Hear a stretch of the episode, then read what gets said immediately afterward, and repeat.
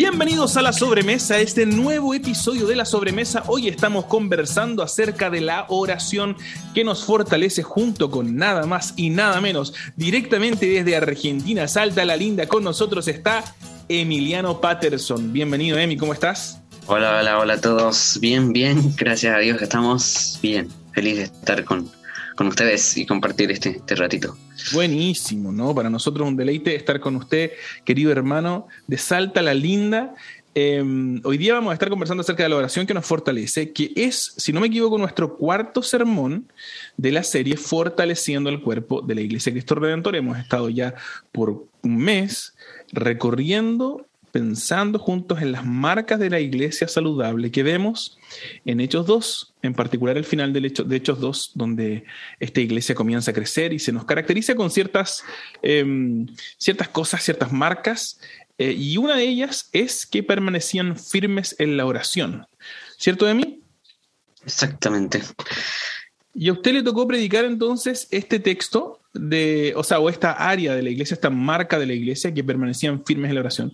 Y decidiste lanzarte con este sermonazo que te mandaste ayer, domingo, ayer domingo, perdón, antes de ayer domingo, em, que hablaba de em, la oración que nos fortalece, ¿cierto? Exactamente. ese es el, título del sermón, justamente con la, con la serie que estábamos viendo, así que la oración que nos fortalece, ese es el título. La oración que nos fortalece, y la oración que nos fortalece tenía dos marcas, ¿no? Exacto. Tenemos dos marcas, eh, que es la primera, la oración que nos fortalece, al final pone nuestra mirada en, nuestros hermanos, y la segunda marca, que es la oración que nos fortalece, pone nuestra mirada eh, en el destino eterno. Perfecto, perfecto, perfecto. Entonces, em, vamos a seguir hablando del, texto propiamente tal, pero antes, yo sé que no todos saben quién es la celebridad que está con nosotros hoy día. Em, Esteban o Emiliano, no, no sabemos si es Esteban o, Emiliano, si es Cayó o Patterson, ¿cómo es la cosa? Eh, em, los cuatro, y en ese orden. Esteban, Emiliano, Cayó, Patterson. Ah, muy bien, ok. Entonces, el nombre completo, Esteban Emiliano Cayo Patterson. Y usted, este sonsonete tan lindo es de Salta a la Linda. ¿Y qué haces aquí en Chile? Cuéntanos, por favor, ¿qué, estás haciendo de Salta a la Linda a Santiago de Chile? ¿Qué estás haciendo acá? Bueno, aquí estoy, en realidad este es mi tercer año en Chile. Eh, ahora estoy en Santiago, estuve dos, años en Valparaíso como aprendiz ministerial en la iglesia IPA, Iglesia Pablo Apóstol, con Claudio Moya. Estuvimos ahí dos años eh, como, como aprendiz ministerial y bueno, se dio la oportunidad de venir a estudiar en el seminario, en el CEP, así que estoy en el Centro de Estudios Pastorales y este es mi, mi primer año, digamos, en el, seminario, que bueno, ya está terminando prácticamente el año, pero estamos en el primer año. Ok, entonces llegaste hace tres años, llegas a hacer una cosa rara que llamaste aprendiz ministerial. ¿Qué significa eso de mí? Exacto, aprendiz ministerial es, son dos años de estar a la par del pastor, así para explicarlo sencillo. Y estamos aprendiendo, viendo desde adentro lo que es el ministerio pastoral, digamos. Entonces hacemos, lo acompañamos al pastor a todos lados, predicamos, hacemos todo, estamos con la gente, entonces vemos de, de adentro el ministerio pastoral y obviamente tomamos la, eh, la, decisión junto con la iglesia y todo de si es que nos vamos a dedicar al pastorado o no. Tranquilamente podía, podría volverme y seguir en mi, mi trabajo, en mi pega y, y ser un, líder más o, estar simplemente en, la iglesia después de estos dos años de haber servido completo. Así que es, de eso se trata ese ministerio, ese aprendiz ministerial. Y Usted como aprendiz ministerial entonces estuvo dos años en la iglesia Pablo Apóstol en Valparaíso junto con, en este caso, eh, con Claudio Moya, que lleva, que o sea, porque muchos de nosotros que conocemos la iglesia, hay, había un pastor que, estuvo antes, Daniel Kirk, y tú ah, estuviste con él y me, da la impresión de que Claudio estaba recién asumiendo como pastor, ¿no? Exactamente, recién estaba. Sí, yo, eh, yo lo conocía a Daniel Kirk, pero en un en un congreso en Santa Cruz. Y claro, cuando yo llegué aquí, eh, Daniel Kirk ya no estaba, estaba Claudio a cargo de la iglesia. Buenísimo, buenísimo. Una linda oportunidad de entrenamiento entonces. Aprendiz ministerial dos años en IPA. Oye, Emi, y mm, entonces después de estar ahí dos años, ¿por qué te viniste a Santiago? ¿Cómo es la cosa? Bueno, estaba la idea, eh, el proyecto fue, esa, estaba la oportunidad de poder, de seguir estudiando en el seminario, de prepararse para volver a Salta y, y este, ejercer, digamos, el ministerio allá en un futuro como, como pastor en, en, Salta. Entonces se dio esta posibilidad de, de poder de, ir, de prepararse, ¿no es cierto?, de prepararse en el seminario, de la parte teológica, la otra parte, digamos, eh, fundamental. Y bueno, se dio todo el segundo año de aprendiz, estuvimos viendo las oportunidades, se abrió la posibilidad de una beca, de ayudas de, de, de Salta, eh, y unas becas que, que, nos, que, nos, que, me dieron también para poder estudiar. Y bueno, la verdad que se abrieron las puertas, la iglesia dijo que sí. Este, Fundación Generación, que es la, que está a cargo de los aprendices ministeriales, este, también apoyó y está apoyando y, y, muchas gracias también a ellos. Así que todo se dio para sí y se abrieron las puertas y bueno, quedamos para entrar en el seminario y aquí estamos. Fantástico. Entonces, estás en el primer año, terminando ya, el primer año de, del seminario teológico de la Iglesia Anglicana de Chile que se llama Centro de Estudios Pastorales. Exactamente. Fantástico. Oye, y. Wow. y está, entonces, además de estar en el primer año en el seminario, en medio de la pandemia, te tocó llegar a la iglesia Cristo Redentor Vitacura en medio de la pandemia, igual que a varios sí. que están en Ñuñoa en medio de la pandemia, ¿cierto? Y tú sí estás, porque hay algunos que están eh, desde otras ciudades conectándose, sirviendo en Cristo Redentor, pero eh, de alguna manera más a la distancia. Pero tú estás en Santiago. Eh, Yo estoy en Santiago. Buenísimo. Oye, ¿y qué es lo que más te ha gustado de la iglesia de Cristo Redentor? Me gusta mucho que es una, una, linda familia, siempre, siempre lo he dicho, y una familia que desde el principio me, me, me acogió, la verdad que me atendió muchísimo y mucho amor, la verdad que una atención que, que, que siempre agradezco y siempre le, le, digo a Diego que es una, una, gran familia, siempre desde el principio. Así que yo feliz, feliz de estar, estar con ustedes, sigo conociéndolos, gracias a que, a que, ya tenemos algunas actividades semipresenciales o presenciales, ¿no es cierto? Entonces seguimos conociéndonos ya como cara a cara, porque a la mayoría los vi por este, por cámara y no es lo mismo. Así que, pero feliz también por esas instancias y espero que se, sigan dando para seguir conociéndonos y, y crecer en la amistad también con ustedes. Buenísimo, buenísimo. Sí, nosotros ya estamos haciendo algunas cositas presenciales. La iglesia Cristo Redentor Ñuñoa ya se está reuniendo completamente presencial, o semana por medio, si no me equivoco. Nosotros estamos reuniéndonos de a poquito en grupos pequeños. Los grupos de vida ya nos hemos juntado, los grupos de, de crecimiento también están haciendo algunas actividades eh, presenciales. Pero um, por el momento, eh, en esta cosa rara de transición entre lo, entre lo, lo presencial y lo virtual. Oye, Emi, ¿por qué no nos lanzamos entonces a explorar el texto y el tema en realidad, obviamente basado en un texto, pero, pero quizás abrirlo un poco más, del de tipo de oraciones que edifican a la iglesia, que fortalecen a la iglesia, que le hacen bien a la iglesia, un tipo de oración que vemos claramente eh, estampado en lo saludable del el modelo de Hechos 2 del 41 al 47. Así que, ¿te parece si leemos, comenzamos leyendo Efesios 6? Tú nos te lanzaste con, con, en el fondo te enfocaste en dos versículos, tres versículos, perdón, hacia el final de, de Efesios 6. Eh, sin embargo, la, la, sección completa es desde el, desde el versículo 10 hasta el versículo 20, si no me equivoco, ¿no? Exacto. Eh, sí, ¿Podríamos leer sección. ese texto? No sé si podrías leernos tú mismo eh, Efesios ¿Eh? 6, entonces, del versículo 10 al versículo 20. Dale, aquí lo tengo, justo. Efesios 6, del 5, eh, perdón, del 10 al 20.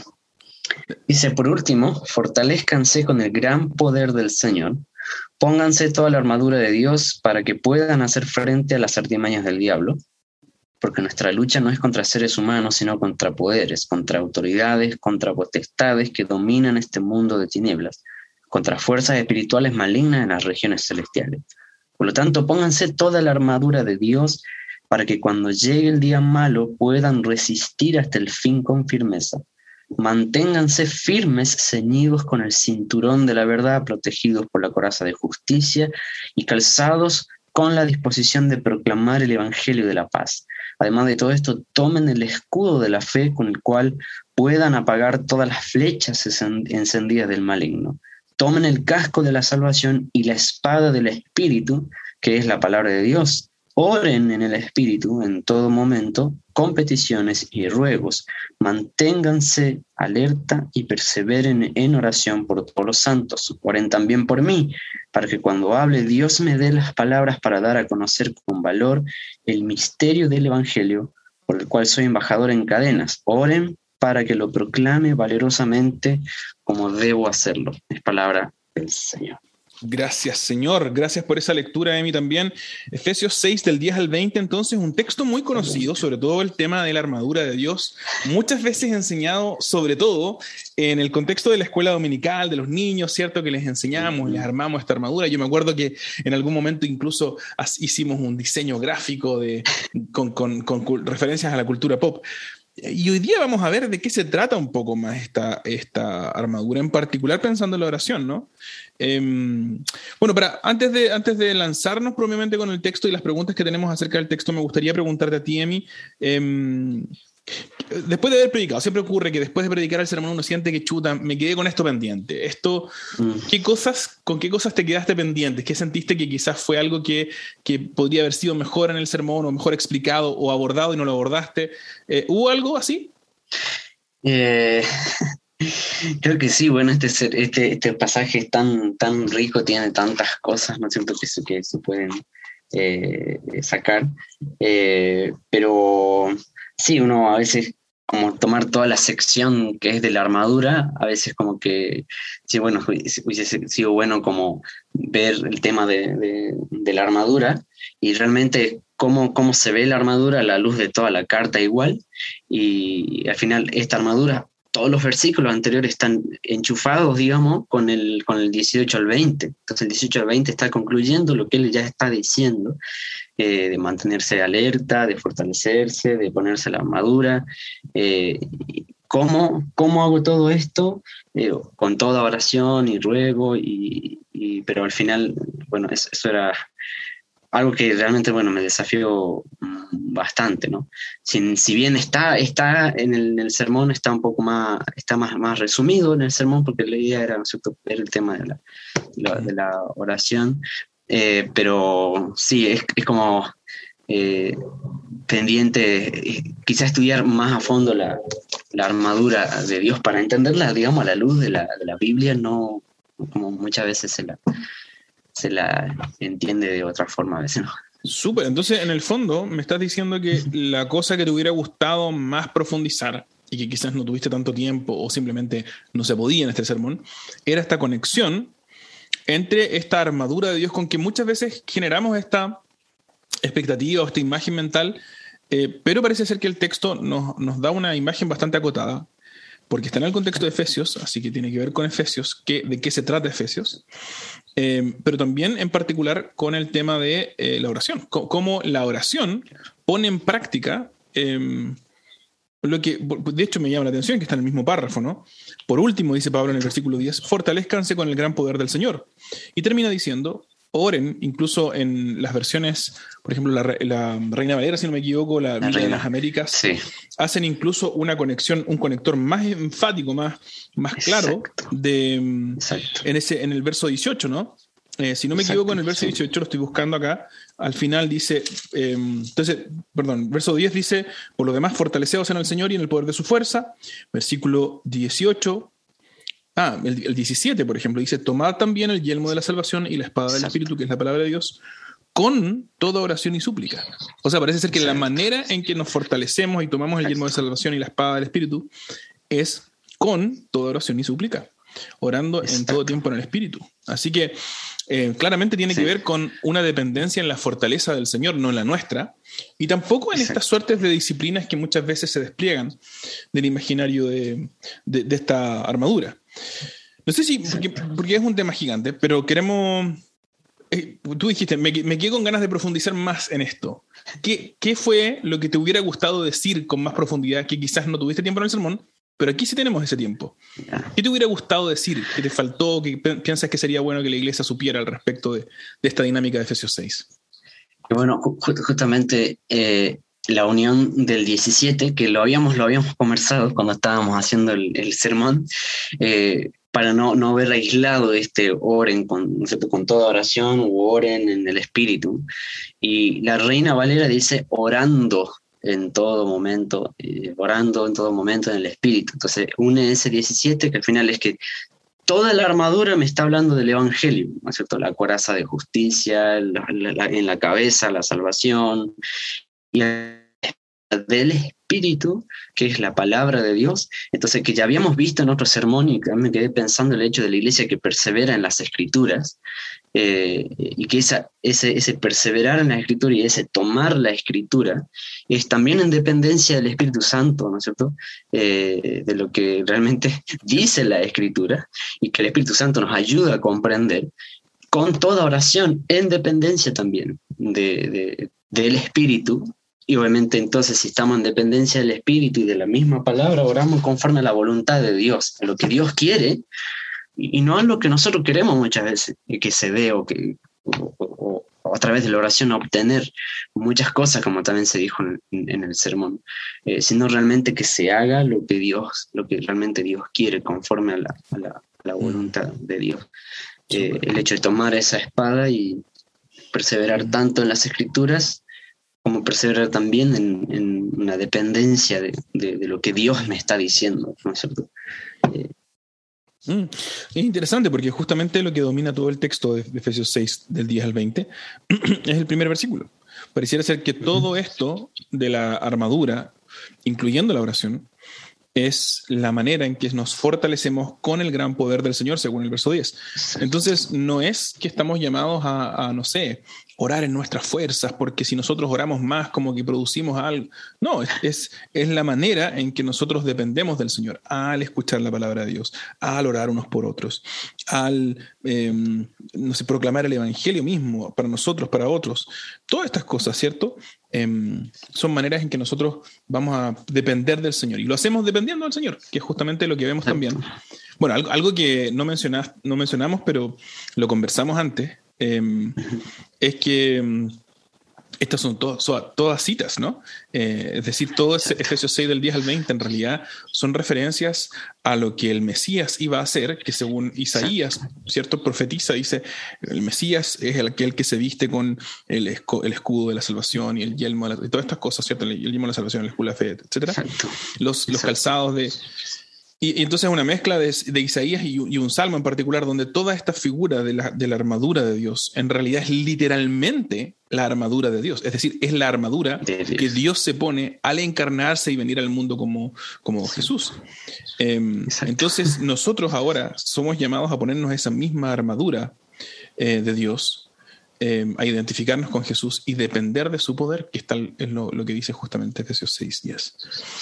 Un, un excelente y exquisito texto, lleno, lleno de referencias entretenidas, ¿cierto? Conversaciones que podríamos tener. Probablemente este episodio podría durar un, par de días, pero nos vamos a lanzar con aquello que, tiene que ver con la, em, el, el, meollo del asunto para nosotros, ¿cierto? ¿Cuál es una oración que nos fortalece? Entonces te quiero preguntar de inmediato, ¿cuál es el corazón? cuál, más que el corazón, eh, ¿cuál sería la característica, las marcas de una oración saludable para la iglesia de hoy día? Bueno, basado en, este, este texto que es la verdad que es muy, muy profundo, eh, que la primera marca es por, todo, por todos los santos. Y esos santos se refieren, ¿no es cierto?, a los a los cristianos. Pablo les está escribiendo, ¿no es cierto?, en, el capítulo 1, en el verso 1 de la carta, dice a todos los santos y fieles en Cristo, eh, les escribe esta carta a todos los, los, cristianos. Entonces, y después dice orar por todos los santos, por todos los, los cristianos, por todos nuestros hermanos en la fe. Y eso creo que no, no, no se limita a la iglesia, a la congregación donde nosotros estamos, porque hay muchos hermanos, porque hay mucha iglesia por todo el mundo. Entonces, incluye, que en el sermón también se dijo, eh, incluye todos los cristianos, aún los que estamos acá cerca, los que conoces y aún los que no conoces, que están lejos, eh, como lo que está pasando en otras partes del mundo, los perseguidos, los cristianos que están perseguidos, también ellos incluyen, se incluyen en esa, en esa oración. Eh, incluso Pablo mismo, entonces eh, es parte de todos los cristianos. Entonces esa oración realmente, que realmente es saludable eh, y que te fortaleces cuando oramos entre todos, por todos. Y, la verdad que sí, fortalecen Buenísimo. muchísimo el cuerpo.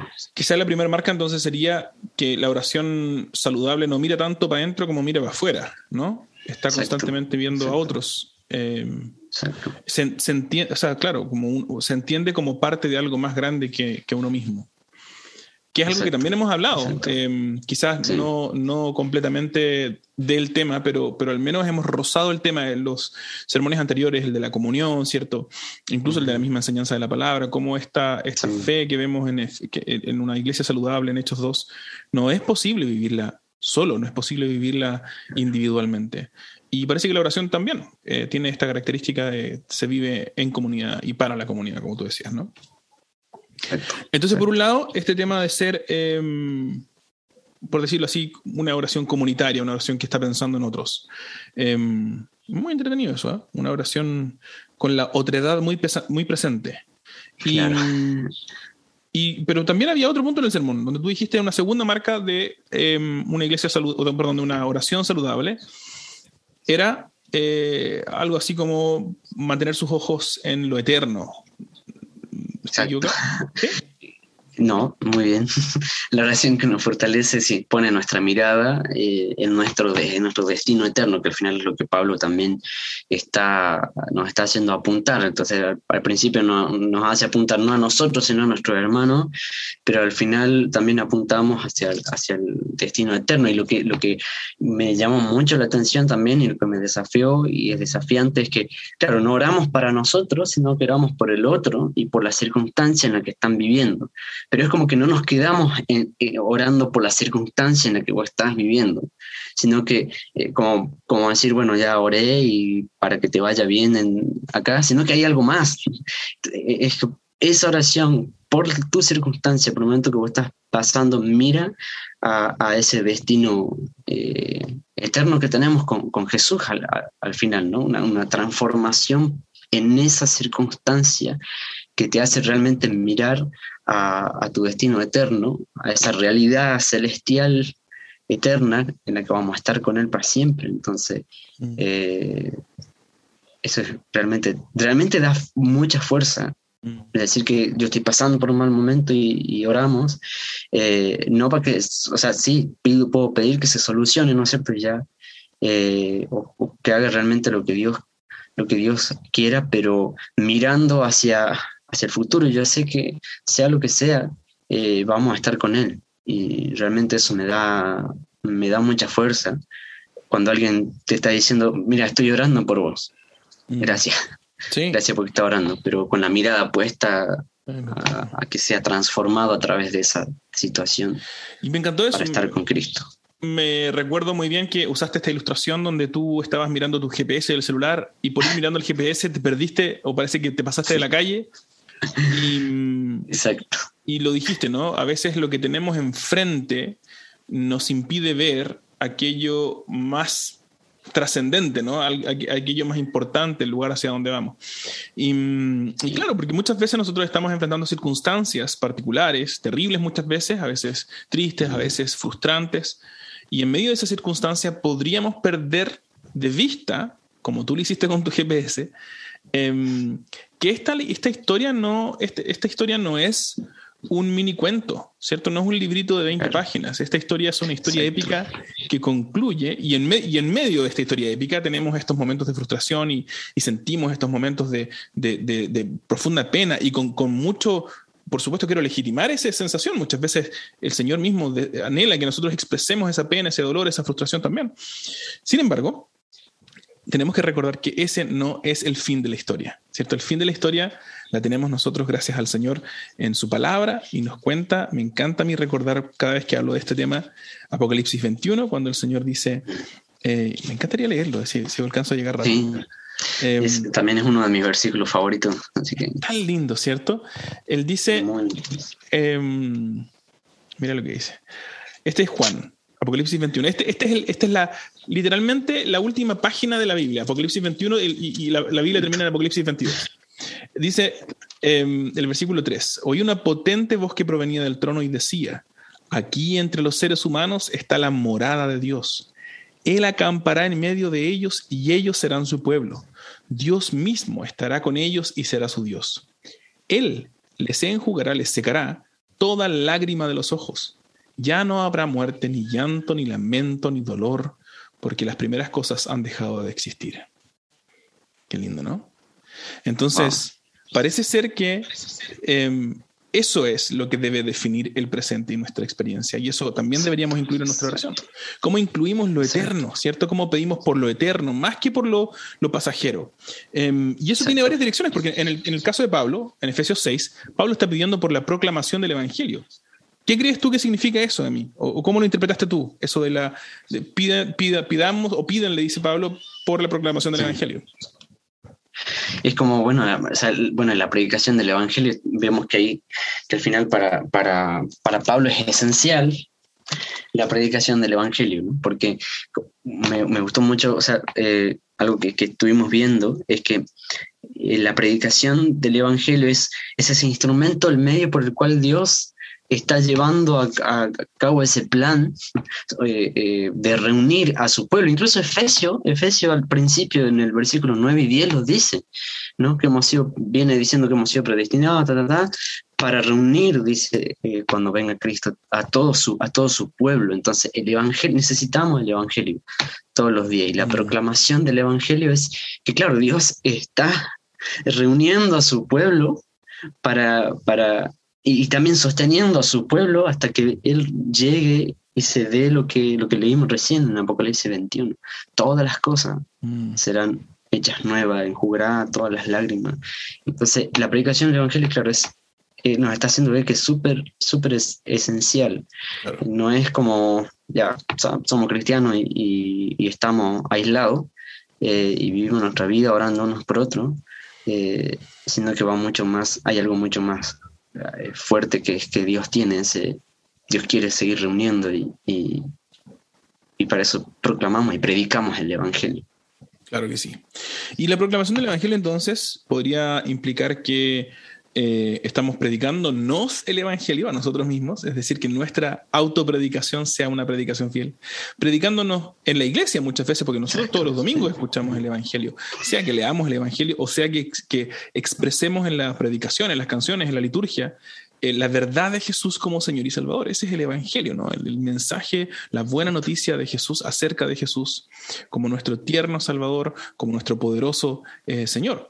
Entonces, em, si bien tiene una connotación quizás para nosotros, tiene una connotación para nuestra, nuestra iglesia, pero también va más allá, trasciende eso, ¿cierto? Hacia aquellos que son nuestros seres queridos, amigos, eh, no sé, incluso vecinos, colegas.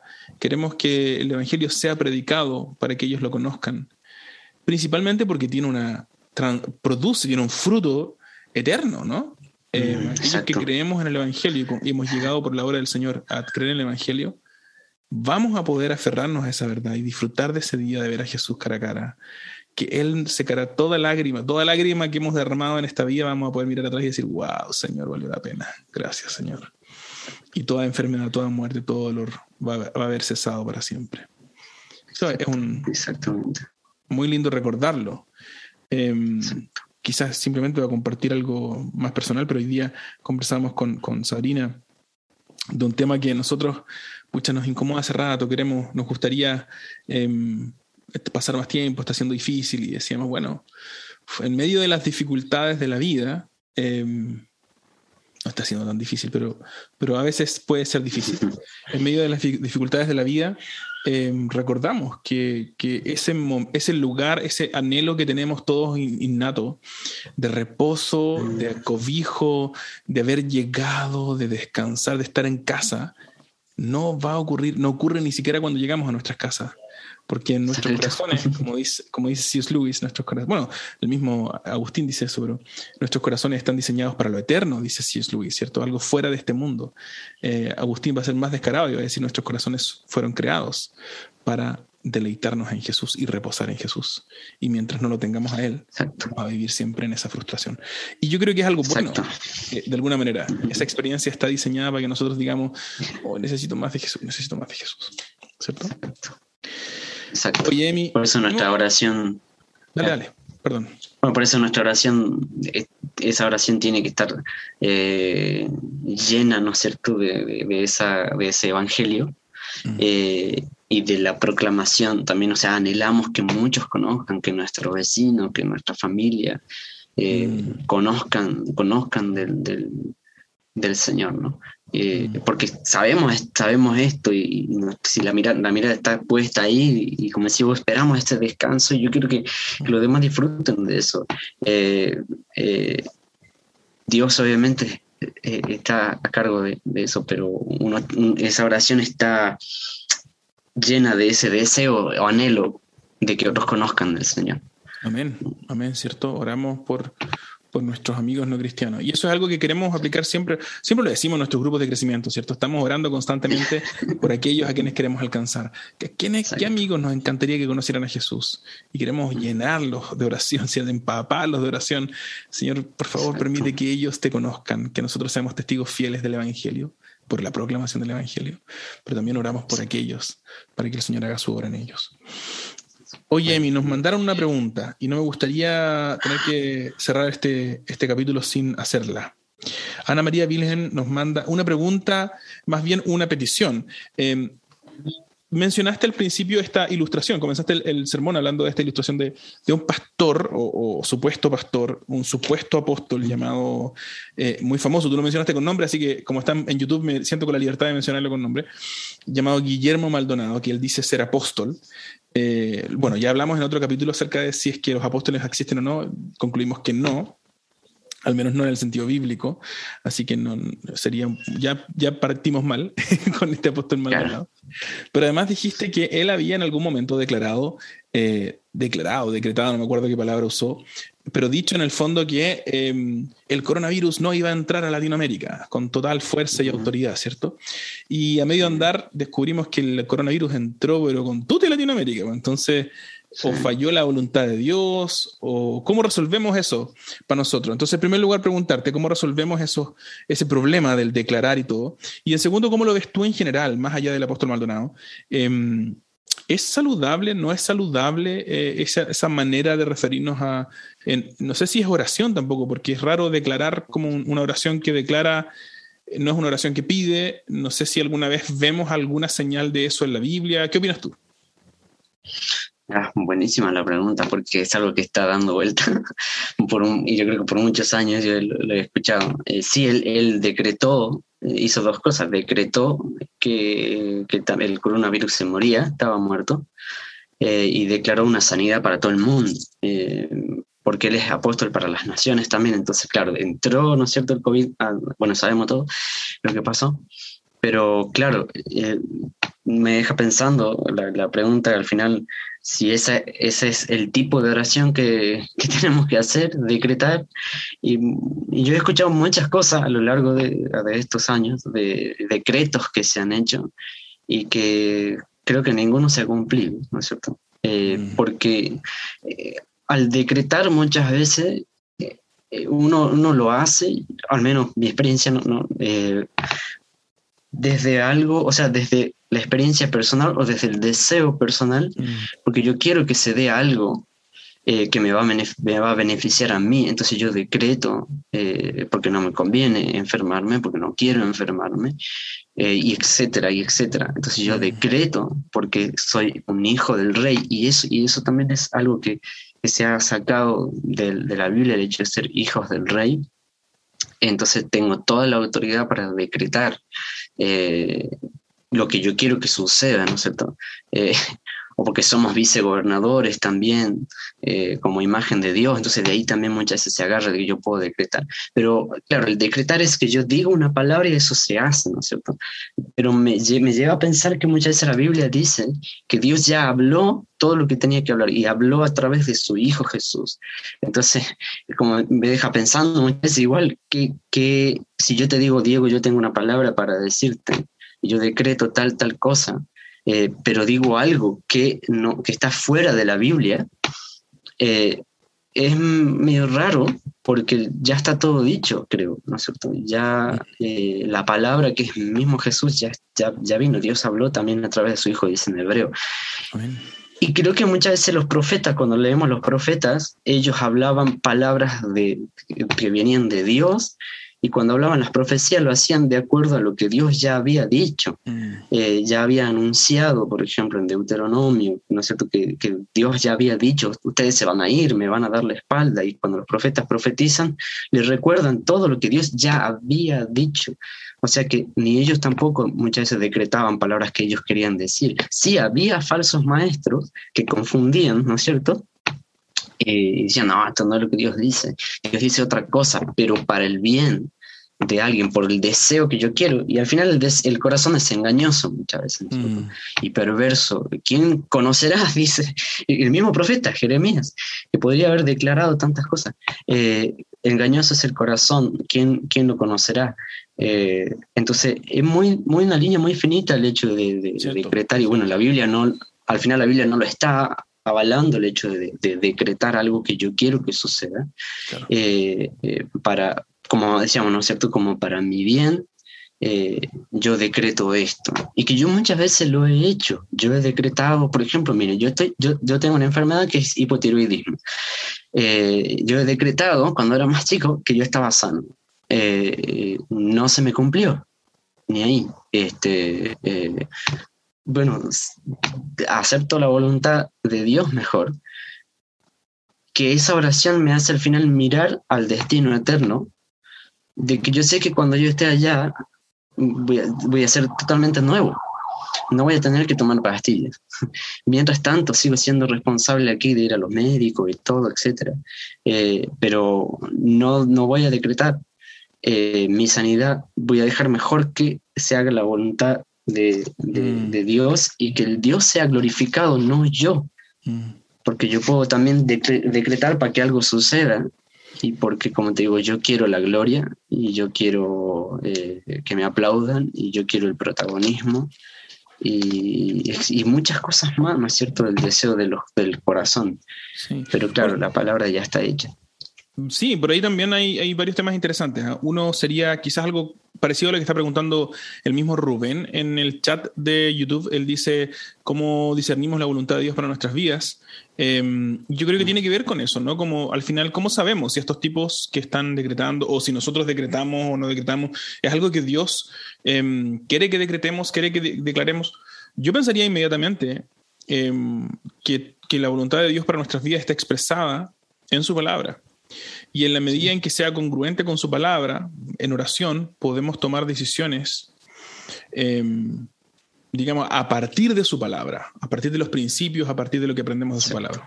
Porque obviamente en la Biblia nos dice si tengo que, no sé, contratar una compañía A o otra compañía B para Internet, ¿cierto? Pero a lo mejor si hay un buen consejo bíblico donde una compañía A me va, a me va a cobrar más de lo que puedo pagar o me voy a comprometer a demasiado tiempo. Y hay consejos bíblicos para eso. Yo puedo decir, ¿sabes qué? Eso no es tan sabio, ¿qué tal si lo evitamos? Em, sin embargo, en estos casos donde hay alguien que se levanta habitualmente y, dice, bueno, yo siento que tengo que decirte, em, claro, el problema está ahí que no estamos volviendo a la Biblia para ver qué dice acerca de nuestras intenciones, de nuestro corazón. Yo no, yo no quiero aquí juzgar a nuestros amigos y hermanos que muchas veces hacen esto, ¿no? Em, Exacto. Declarar o decretar, porque lo han aprendido así. Y muchas veces que surge de un corazón muy amoroso, muy tierno, por el dolor, que, se, se, conduele con, nuestros, con sus amigos, con sus hermanos. Vemos a alguien sufriendo, vemos a alguien enfermo, vemos a alguien enfrentando la pérdida y el duelo y decimos, bueno, queremos declarar. Y claro, a mí me encantaría crear sanidad para esa persona, me encantaría crear bienestar para esa persona. Pero la Biblia no nos permite esa salida, ¿cierto? Incluso el Hijo de Dios mismo, el Rey, porque Él es el Rey, eh, nosotros estamos sentados en lugares celestiales junto con Cristo Jesús, pero es Cristo Jesús nuestro, Él es el Evangelio, no nosotros, ¿cierto? Em, él mismo se refiere al Padre pidiendo y nos enseña a orar pidiendo, rogando, suplicando, Señor, te pedimos, Padre nuestro que está en el danos nuestro pan de cada día. No dice, decretamos que tenemos pan, ¿cierto? No, lo vemos en ninguna parte. ni él, ni sus apóstoles, ni los profetas del Antiguo Testamento hacen eso. El único que decreta y crea es el Creador y nosotros somos criaturas. Así que parece que ahí hay un abismo que no deberíamos atrevernos a intentar saltar. O, al menos que si, saltamos, es muy probable que terminemos pegándonos fuerte en, la caída, ¿no? Em, porque, ¿qué pasa? ¿Cómo le explico entonces a mi amigo?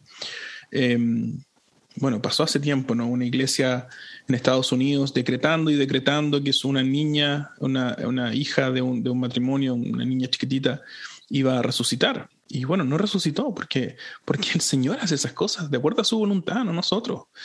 Y, me pregunto, después de todo ese, de, de, esa, ¿cómo decirlo? No? Como de esa publicidad, después de toda esa vociferación, ¿cómo le explicamos entonces a esa familia que perdió a su hija? Que nuestra declaración no funcionó. Nos faltó fe, le faltó fe a ellos. Y esas son las, excusas que usan. No, no, es que les faltó fe a la familia.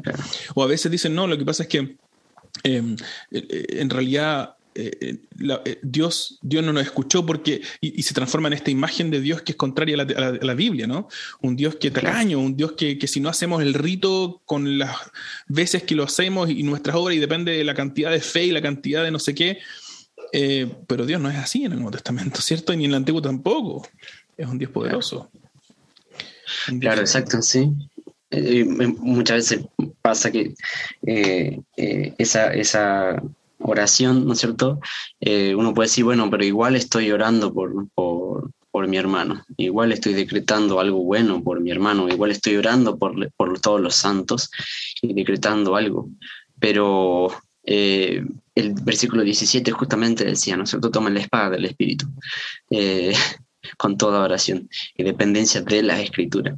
Y muchas veces también pasó que uno puede decretar y, o decretarme algo que a mí también me ha pasado, que otra persona me decía cosas, me, me, había declarado cosas para mí. Entonces, claro, uno, uno con toda la humildad, ¿no es cierto? Uno puede decirle, bueno, gracias, gracias hermano. Eh, pero lo voy a, lo voy a, voy a tomar la espada del Espíritu, digamos, voy a tomar la Biblia y lo voy a examinar. Eh, porque en, Hechos, no sé si, no me acuerdo ahora qué pasaje está, que en Hechos ellos hay una, hay una, una parte que eh, examinaban todo lo que los, lo, le predicaban los apóstoles. Ellos iban, a, sabían la escritura y es, es, los de exactamente. Ellos examinaban lo que ellos predicaban a la luz de las escrituras que en ese tiempo tenían el Antiguo Testamento. Entonces, eh, y ellos hablaban de, Cristo y hablaban todo el mensaje del Evangelio, incluso el mensaje del Evangelio.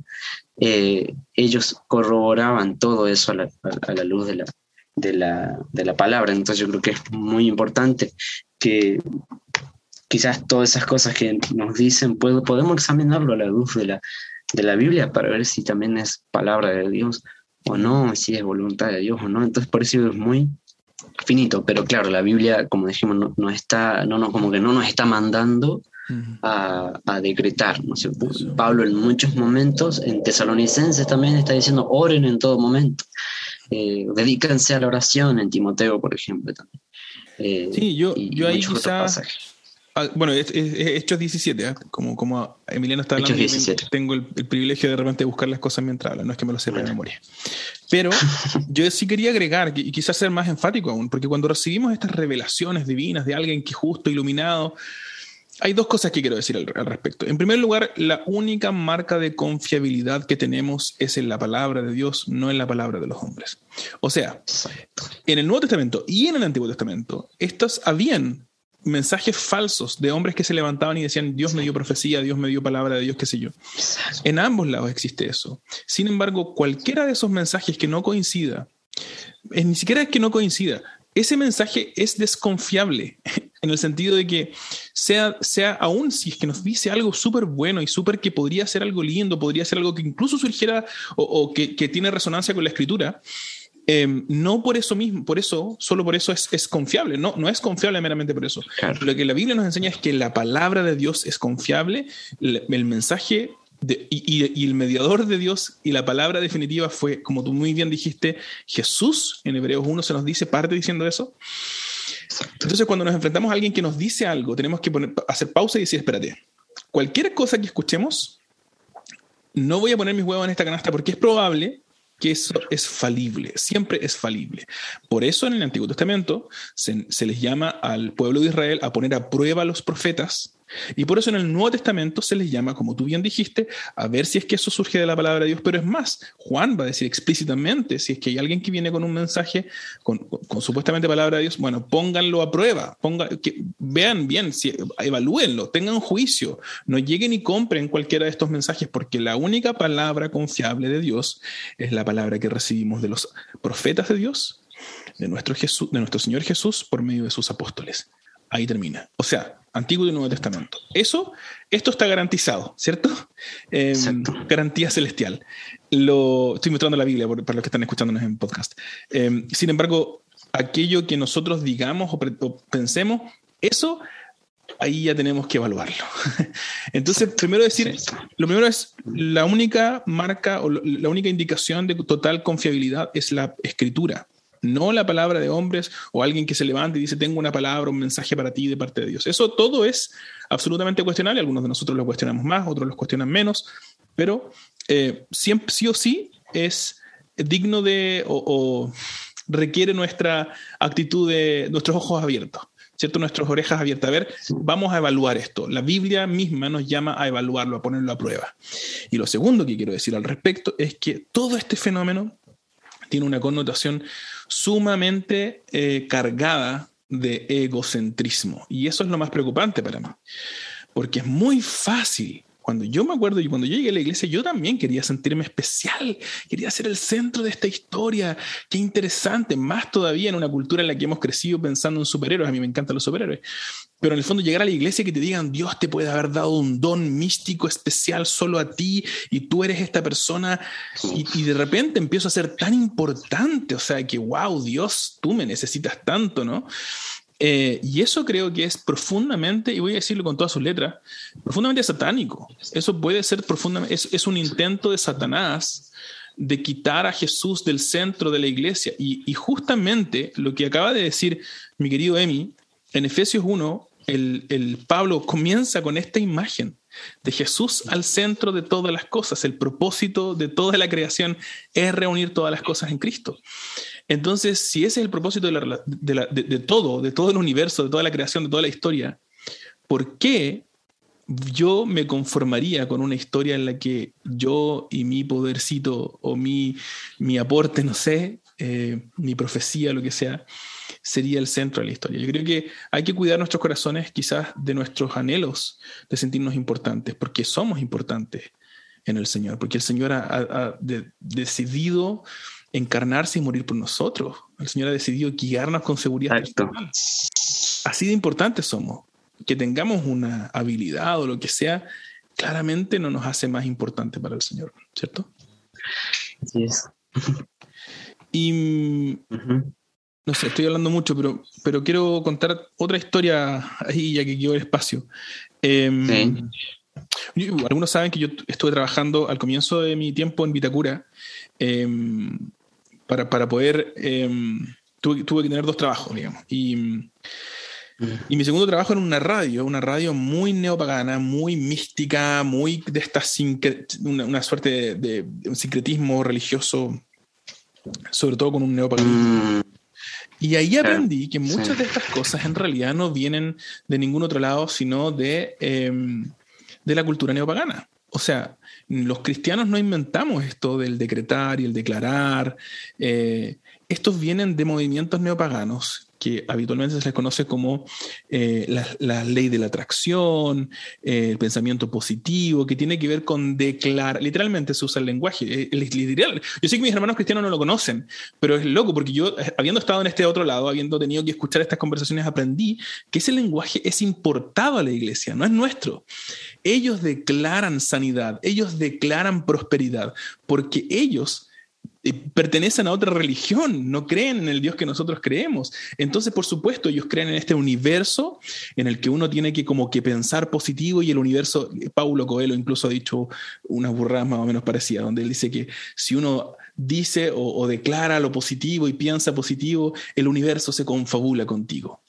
Yo no sé si esa es la experiencia de Paulo Coelho o no, pero la mía al menos es que la mayoría del tiempo em, el Señor en su amor y gracia eh, me frustra mis planes para trabajar en mi corazón, porque su propósito no es que mi desayuno salga perfecto o mi plan X salga perfecto. Su propósito es que su plan conmigo en el lugar eterno, gozándome en el lugar sin dolor ni lágrimas, sea seguro. Y por lo tanto, eh, prefiero su plan que el mío. Eh, y, hay que recordar eso, porque lo que menos querríamos hacer es cultivar este tipo de cristianismo neopagano, con, con marcas que no pertenecen al cristianismo, que son importadas, ¿no? eso que estabas diciendo, sí, sí, justamente. De, sí, escuché mucho, mucho, mucho de eso. Eh, y tuve toda esa, experiencia, eh, como que como esta ley de atracción, ¿no es cierto? Lo que vos pensás, eso viene, eh, y lo que también decretas también viene, esa ley de atracción. Pero me llama mucho la atención, claro, que vos, estabas diciendo recién al final, que es esta oración que nos hace mirar al destino eterno que yo quiero estar disfrutando.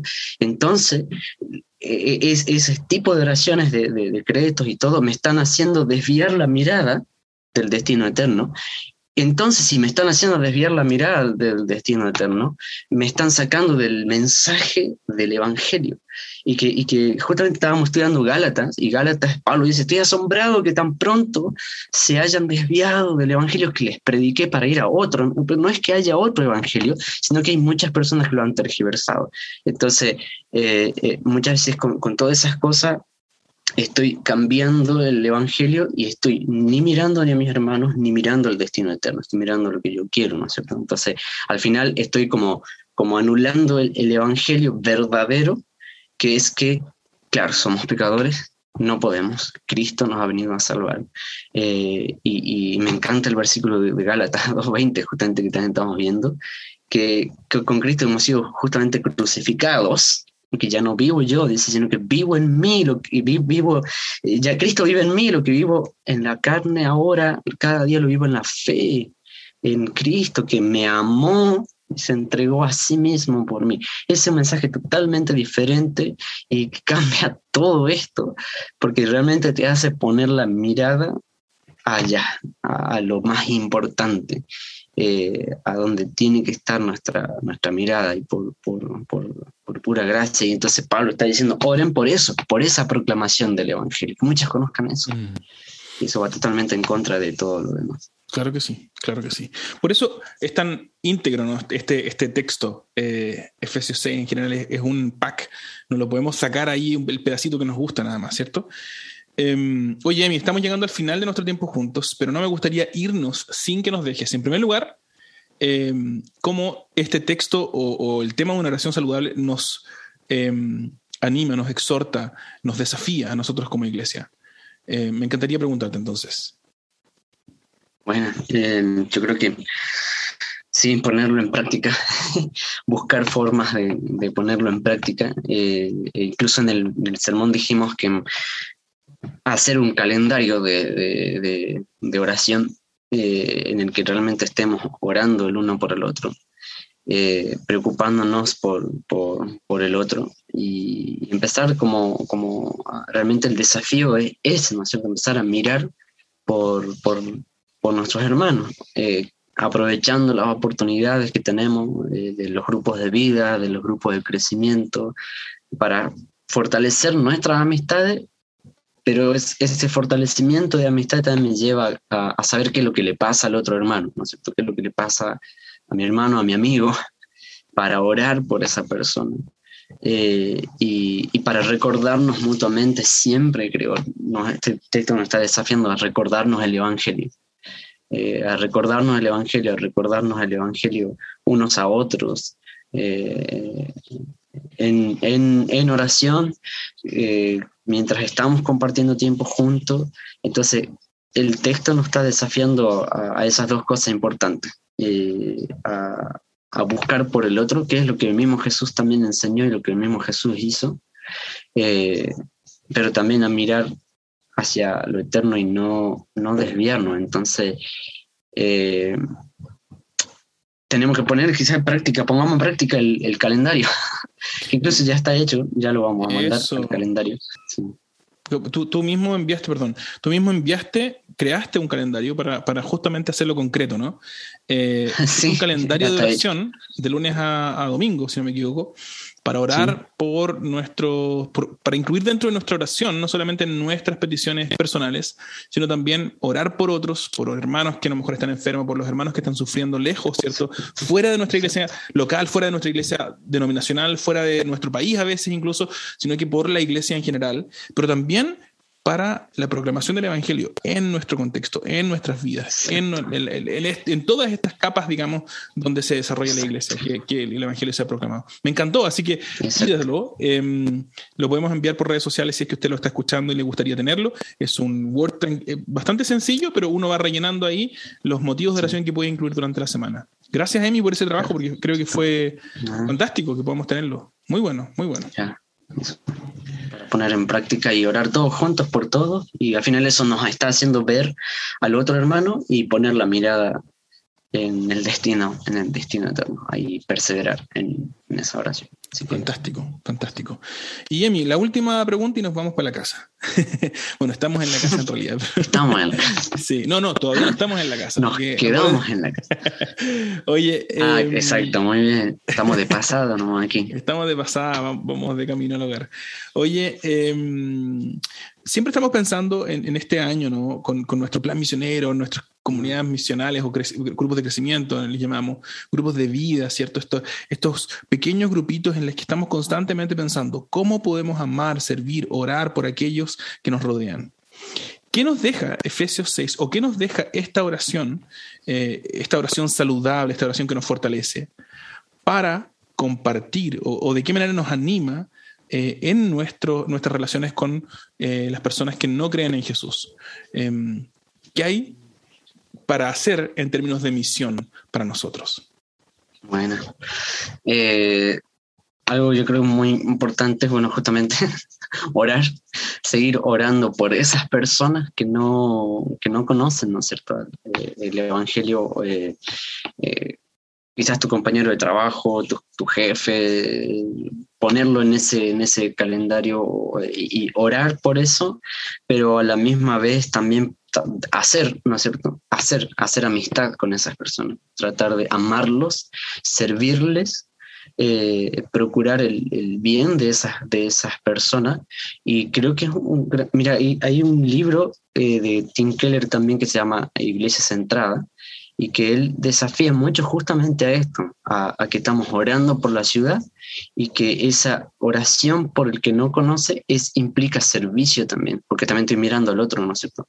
Eh, eh, pero implica amarlos, amar a tu jefe, amar a tu vecino y ver cómo servirlo y ser amigos pues justamente lo que estamos viendo en el grupo de vida también, que es eh, el grupo de crecimiento, que esa amistad va generando una confianza y esa confianza realmente me llega en algún momento a, es tan profunda la confianza que podemos hablar del Evangelio.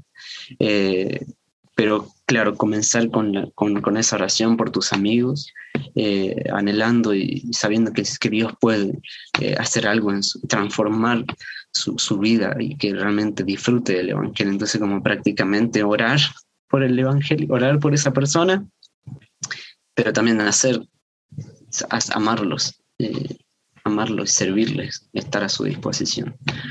Eh, wow, buenísimo, buenísimo.